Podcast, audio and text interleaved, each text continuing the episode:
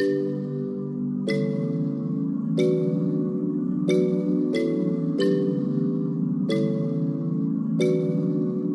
Mary Bliss McCrossan, and you're listening to Teaching Through Trauma, a podcast series by Teach for America Greater New Orleans as a part of our 30 by 30 Transformation Storytelling series. This series explores the impact of TFA's network of corps members, alumni, and partners on Louisiana's education system over the past 30 years.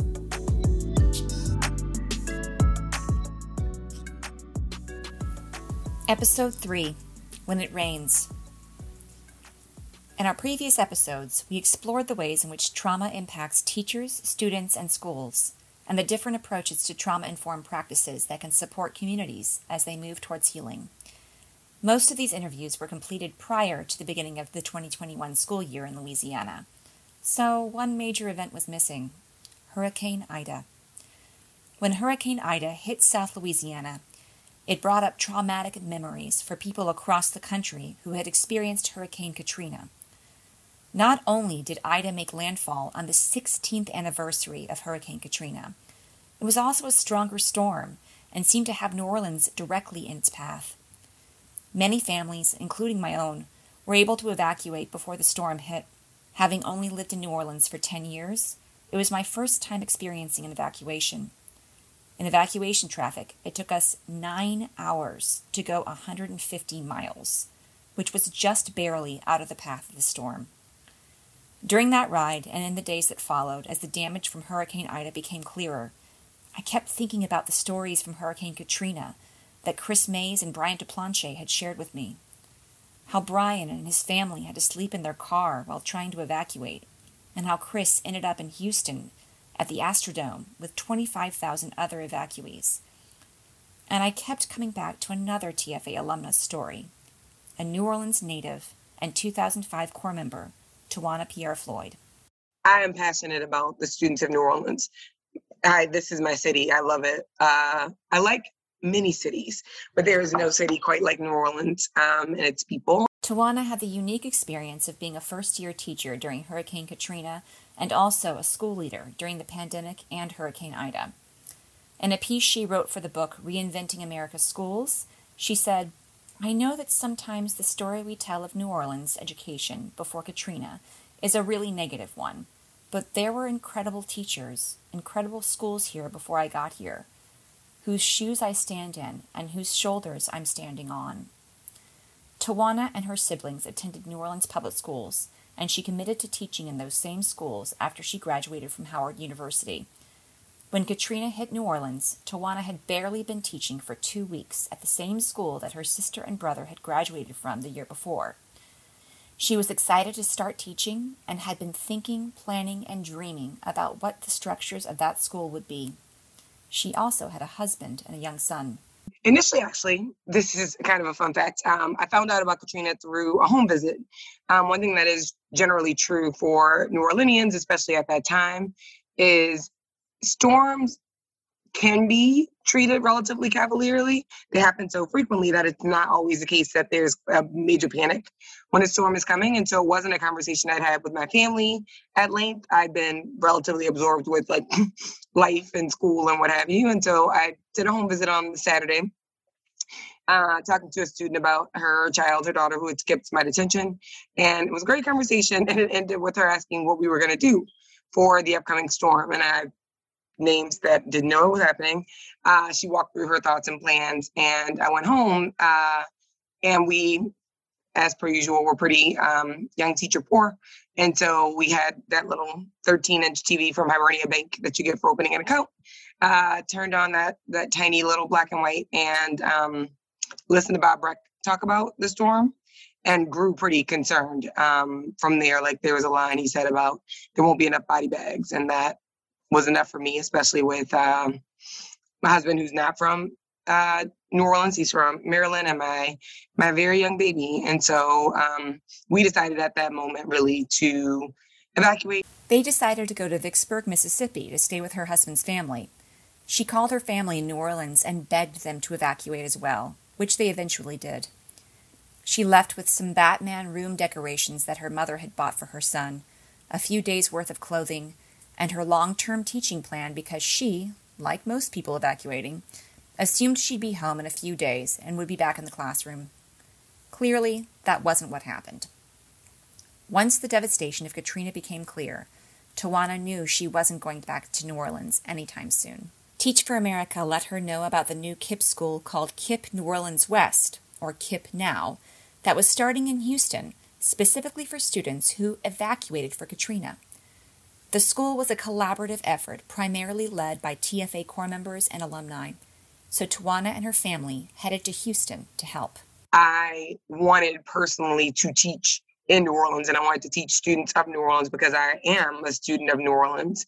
And so it was really, um, it felt impactful to be a part of something like this, especially knowing, um, like those families, just what was lost. Um, and a lot of what was lost, some some of which was like directly physical, a lot of which was intangible, um, a loss of sense of security that you had that home was a place that you understood, a loss of like the pictures from your youth or diplomas and these awards and things that you, you know, worked for and earned. And so like in a world where I pretty explicitly understood that, I felt really inspired to work with students who were kind of in the same world that I was in. The experience was one that created a strong bond amongst the TFA Corps members, affectionately called the HurraCorps, that taught at the school. They saw firsthand how important their leadership was to students who had just experienced the same traumatic event that they had also experienced. The school they created was an anchor of security for students and teachers alike during an incredibly chaotic and precarious time. So many more of my corps members, I think, stayed around in education because of how intense that uh, experience was. Not much it like almost grafted us to education as justice. And I mean, I'm still in it and not going anywhere anytime soon. True to her words, Towana came back to teach with KIPP in New Orleans as soon as she was able. She went on to be the school leader for KIPP Renaissance High School, which is now called Frederick A. Douglass High School. When I originally spoke to her in the summer of 2021, I was interested in how the trauma that she saw in her students after Katrina related to the trauma that her students were experiencing during the COVID 19 pandemic. It would be foolish of me to uh, pretend like I'm an expert on that, um, but I can name some of the ways that I saw slash still see it show up. Um, some of it is like lost educational time, which doesn't sound um, like a traditional drama, but like absolutely was. Like it's academic habits that you're going to need to really sustain you in college that you now are further behind on. It's actual academic skills and things like um, math where we know that those subjects are like you build on it year over year and so if you didn't have a high quality algebra experience that's going to impact you for years to come it's not just going to be a kind of like oh yeah that was just you know not the best ninth grade year. You you have to you and the school and your family have to do kind of double time to make sure that you're still okay. There is i think to the point that was raised earlier a continued just instability. Like what i think one of the things that is um a privilege for kids to get to experience. It is just base level, steady security where you know what the world is, you know what your where your next space will be, you know just you know how the the kind of shape and boundaries of the world. And I don't I think it is um not necessarily possible to overstate the impact of having everything that you know being ripped from you um, and like I said, for Katrina, it was very localized. Um, for COVID, I think for all of us, it like really took our moorings out from under us um, more collectively. Um, but I definitely see commonalities in terms of the impact. Um, and then just the social, emotional, like the not social. Yeah, no, the social emotional impact of like loss of human connection. Like I, I don't think um, in the case of Katrina, there was like the student whose home visit I went to, I was never able to hear from her again. I pray often that her and her family, like, they were not planning to leave at the time. And so, like, I, I think about and pray that, like, you know, they were okay. Her response reminded me that some trauma never heals. You just learn to live with it. Towana had gone 16 years wondering whether or not that family had made it. the memory of that last conversation just sitting in the back of her brain. I wondered whether the impact of COVID 19 had similar traumatic effects for her and what overall impacts she was seeing in our community. It's mostly been different, to be honest. Um, I think there is something both terrible and better about it not being localized. I think as a New Orleanian, and particularly as particularly as a Black New Orleanian, watching once like I was able to like watch TV again and see how things were being discussed, it was really painful to listen to how the rest of the country was processing what was happening. Um, it was painful to be called refugees um, when you are an American citizen, at least as far as you knew. Um, and so I think the for Katrina, as an I statement, um, the, a lot of the experience felt really otherizing. Whereas for COVID, it, there were there were more shared experiences. Like this is something we are all going through, but also like riddled with inequity, right? Like there, we saw that there um, there's so much data saying that uh, white students were more likely to be in school throughout the like critical mass of this process whereas it was less frequently true for black and brown students and thinking about like what impact that's going to have thinking about um, a city like new orleans that's so heavily reliant on tourism and like the devastating impact on jobs um, and the devastating impact on the the lives actually of like older kids because as you named i work in high school so like watching how many kids had to become a part of the family's breadwinning system and like watching kids try to do classes because we did move to synchronous virtual classes on zoom um, how many kids are doing class at work um, and like and I, mean, I applaud them. I'm like that is impressive but how many kids didn't do class at work but were at work and and not necessarily in doing so on track to graduate and so I think it was a more shared experience, but you also, as always, watched um, systemic inequities around race and poverty play out um, in our schools and communities in ways that, like, even if the experience of COVID was shared, the weight of its negatives was not evenly shared. I could hear her frustration with the fact that those with the greatest need, mostly families of color, and those living in poverty, are often the ones that bear the brunt of the inequities that are often exacerbated from traumatic events. But I also know that frustration feeds Towana's ability to be an innovative problem solver who doesn't shy away from a challenge. As a KIPP Fisher Fellow, she helped start the Early College Academy at Frederick Douglass, which gives students the opportunity to earn 60 college credits and an associate's degree by the time they graduate high school. It was the first program of its kind in the state of Louisiana. I knew she'd have some important lessons to take away from her experiences starting a school during the aftermath of Katrina and leading a school through COVID.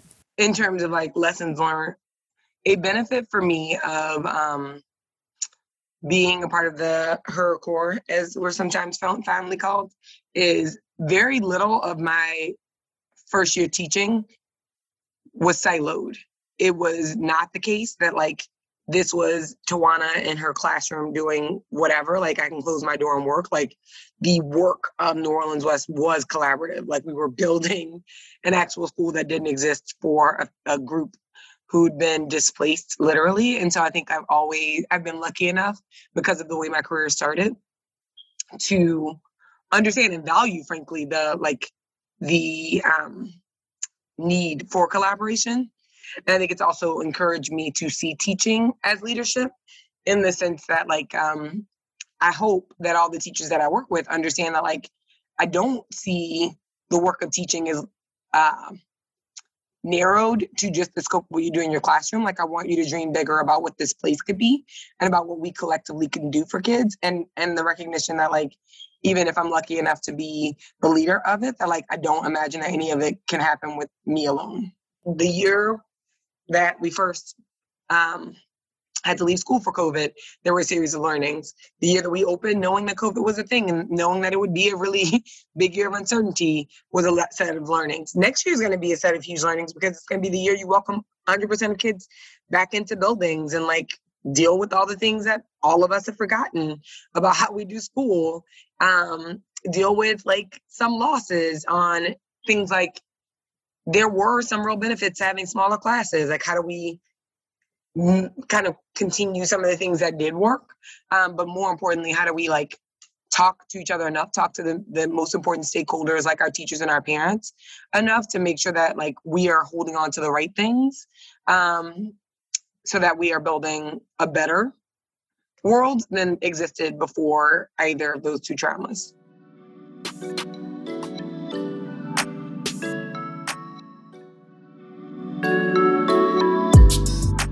Everything that Towana had shared with me in that initial interview was an important perspective on how to keep making progress even when it seemed like insurmountable odds were being stacked against you. One of the things I admire most about her is her ability to always see the opportunity within the challenge. So when Ida hit the city and damaged her school, I knew she'd have more important learnings to share. While communities across the state were devastated by Hurricane Ida's impact, the New Orleans school system fared better than most. Some schools in the greater New Orleans area had damage, but Frederick A. Douglass High School unfortunately received some of the worst damage, forcing them to find another location for their students in yet another school year dealing with the complexities of a pandemic. I wanted to know what happened to the school and how Towana was using her many years of innovative leadership experience to help navigate yet another traumatic event for herself and her school. The day that Towana and her team began to prepare for the storm, there was a lot to consider. Because Towana had gone through Katrina herself, she knew that this storm was going to trigger a lot of memories for a lot of people. So her first thought was to support their emotional well being. I would say when we left, there the the priority initially was like everybody's personal safety, and as like a school leadership team, school leader myself, like really making sure folks who either like are from here and have personal memories that were pretty triggering around Katrina were were emotionally okay, um, or that the folks who are not from here and like heard stories of Katrina have a really good exit plan and are also okay um, emotionally because it was it was scary at that point. She was also concerned about her school building, which was originally built in 1939 and was undergoing some pretty extensive renovations at the time. As with many older buildings, there are some projects being done to um, things up to code and speed. Um, one, there are two projects happening right now. One is the auditorium project, and the one that worried us most at the time is the window project. All the interior windows of the building are being redone. Um, the summer work was taking out all the old windows, and the next phase of the work was planned to be um, measuring and creating new new glass um, to get all those interior windows with the best possible um, glass and um, insulation and, and beauty, right? Um, so that was the plan. But the plan didn't go as planned. The renovations made the school building more vulnerable to the impacts of the storm, which caused significant damage. While they tried to secure it as much as possible, the windows blew in and the rain poured inside of the building. New Orleans Public Schools stepped in, bringing in huge black tubes and fans to dry out the building so that the extent of the damage could be fully assessed and repairs could begin. As that's unrolling, it becomes clear that like it's going to be a while before we can be home. So um, options were we spent the first two weeks once school was back in session for most people, um, including all of the rest of the KIPP New Orleans schools, um, virtual, which we've all done virtual. There are very few things that are fun about it it's actually even harder when not everybody else is doing it. And so for our kids who are far and away, I think not just the best in the city, um, and I would back that up with data, um, so resilient. Like they they still did classes, but like they're doing that while all their friends are back at school, back in their buildings.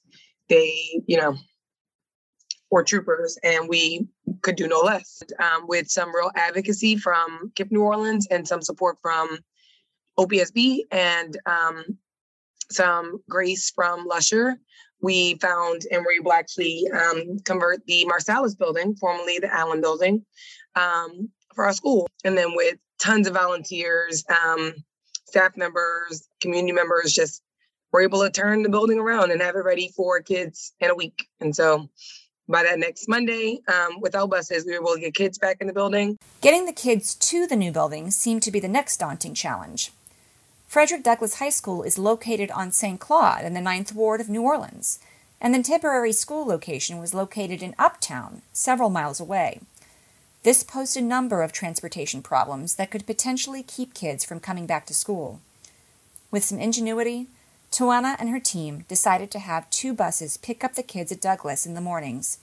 One of her staff members, Mr. Lang, who was a legend in the city, would go to the Douglass building every morning to make sure the kids were able to safely get from their parents' cars to the Douglass buses and then to the new campus. It wasn't a perfect system, but it provided parents with more options instead of having to drive to an entirely different part of the city for pickup and drop off each day.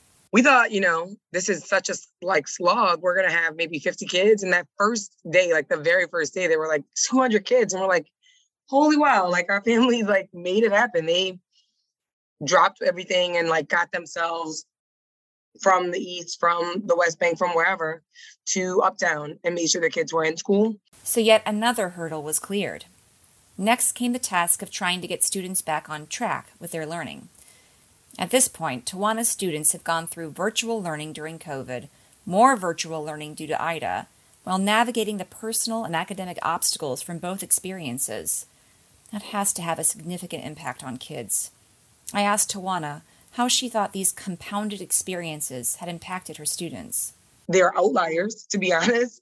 Uh, but there are some kids who, like, I think grew some real personal skills around like independent learning, the stuff I've been talking about through this, because like there wasn't an opportunity for the level of handholding. But there are more kids, I would argue, and I think the data would support that were devastated by this, that needed like just straight up in-person instruction that needed somebody like watching the work they were doing and giving them redirection. Um, we had this year more kids than I in my career, and that includes actually early years at um, Mac 15 and, and now college prep that are reading like significantly below grade level. And I do tag that directly back to things like COVID and loss and Ida and loss. And so there, and then the emotional impact of like kids, school, another like major role, role of school that we don't talk about always, but should is like um socializing.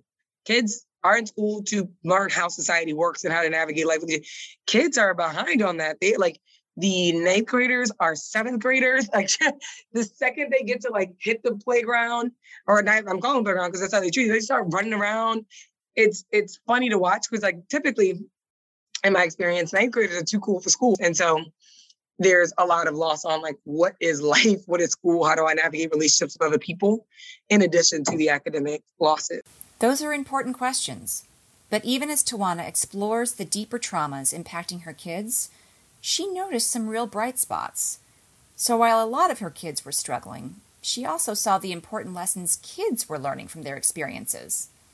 Yes, they, you know, struggled with having moorings taken out from under them, but they also learned to be really resilient. You had to figure out like, I don't necessarily know what next year is going to look like. I don't know what um, structures will exist, but I know that I can actually thrive through any, no matter what.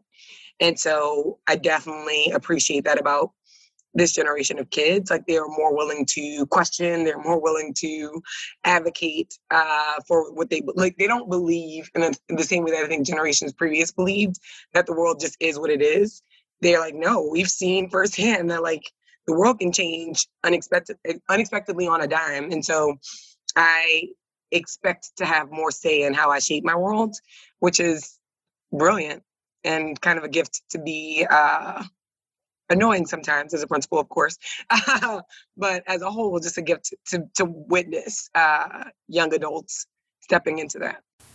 With so much negative news about how kids and families have suffered through the last couple of years, that was admittedly reassuring to hear. I also wanted to know what Towana herself was going to take away from everything she's gone through. What innovations did she and her team create that could reinvent their work in the future? About things like um, at the high school level, like the ability to do a hybrid of in-person and virtual parent conferences so that you can reach nearly 100% of parents on a regular basis, right? Like that's a thing that like is not going to go away. Same for like parent PTO, PTA meetings where like families can engage at their own comfort level pretty consistently, even when like we're back to normal, it will have structures that we've you know designed in ways that could like change the game on what, parent engagement in particular looks like because i just i think like it you can get into a rut of doing school and forget to innovate. And i think these experiences have for, forced us to innovate. You like you didn't have a choice. We never faced whole virtual schools. You never faced some of these uh, very specific challenges. And so those two i also think I think that another way that like school and how schools run potentially has been um maybe irrevocably changed. Changed? Without a doubt. I don't know how schools, or really anything, can ever go back to pre pandemic norms. We've all gone through so much together and learned more than we probably cared to know, but as Towana pointed out, some of those lessons were incredibly eye opening and ultimately very helpful. Many schools have learned to communicate with parents and families in entirely new ways, creating a much higher level of engagement in their communities. Schools that hadn't incorporated technology in their classrooms have had to move on to digital platforms, which has allowed them to gather student engagement data in real time. And, as this series suggests, more schools and community organizations are starting to implement greater levels of trauma informed practices. Towana's experiences have been extreme in many ways, and she's learned and overcome so much through it all. So, what advice can she offer to other educators going through traumatic experiences? So, I think one, give yourself grace. I think, like, um, I know so much more now than I knew at any of the other Towanas you met, and and that's true for all of us. We you're wiser, stronger, more skilled as long as you stick with it than you were before, and like sit with that sometimes. I think it's so hard when you do this work that's so consequential. To just like you, I, I statement like I beat myself up a lot about like what isn't yet what I need it to be, and I don't necessarily like other people are better about celebrating me than I am celebrating myself, which is, I mean, that's because I have great people around me, but like celebrate yourself a little bit and and be proud that you made it and or are making it. And the other thing um, that I hope is uplifting is like, I think I've always believed this, but more than ever, there's always something to learn in any situation. I'm probably sharper and stronger now, two years later, than I would have been if this was just two normal years later. I think in that world, I would have kind of just run the same plays and, and hopefully gotten better at them. I like to push myself to develop, you know, be developed, but I'm this forces you to do some of that like pushing and learning and growing and and experimenting that you might not do otherwise. And so like stay in that mode, like step back with yourself. I'm not a journaler, and some people are like I'm, I applaud it, but like step back and just reflect on like what are you learning in these situations. Towana's reflections shed a valuable light on the lessons we can take from traumatic experiences. When I reflect on my own experiences and the conversations I've had through this series, it reminds me that we all deal with trauma in different ways, but from trauma can come real opportunities for growth. Not always, but it's possible. Whether it's an individual or collective experience, at home or in school, a hurricane or a pandemic, or the daily traumas of living, we all will encounter trauma at some point in our lives. That's why reflection is so necessary to make sense of and learn from our experiences and their impacts on ourselves, our families, communities, and schools. Towana's reflections give me hope. I'm hopeful that children, families, and schools will come out of these experiences as stronger and more resilient versions of themselves. I'm hopeful that trauma informed practices will become a priority for schools and districts across the country. We need it. In our last episode, Dana Cager mentioned the impact that her work with Safe Schools NOLA had on her. They are just one group in a collective of leaders who are providing vital trauma informed care services to schools and communities across GNO. In spring of 2015, a multi agency collaboration with representatives from the New Orleans Health Department, the Institute of Women and Ethnic Studies, NOLA Public Schools, and other institutions was created and named the New Orleans Trauma Informed Schools Learning Collaborative. Their approach included training teachers to recognize signs of trauma, find ways to make children feel safe, teach coping skills, and eliminate harsh discipline policies. They, along with other organizations and consultants, are all a part of the same ecosystem that is amplifying the need for trauma informed care at all levels, from the school level to the policy level. Louisiana, like much of the rest of the country, has a long way to go before we can say that all schools are trauma informed. There are currently only a handful of states that have statewide policies in place for trauma informed practices in schools. Louisiana not only doesn't have a statewide policy, we also don't have a clear understanding of the role that mental health professionals play in our schools. We have just started down this path, but are heading in the right direction. And with leaders like Towana Pierre Floyd and others leading our schools, I'm confident we'll get there. Thanks for joining us on this journey through exploring the impacts of trauma in schools and communities across Louisiana. Be sure to check out our other stories from over 30 years of Teach for America's impact in Louisiana at tfagno30.com.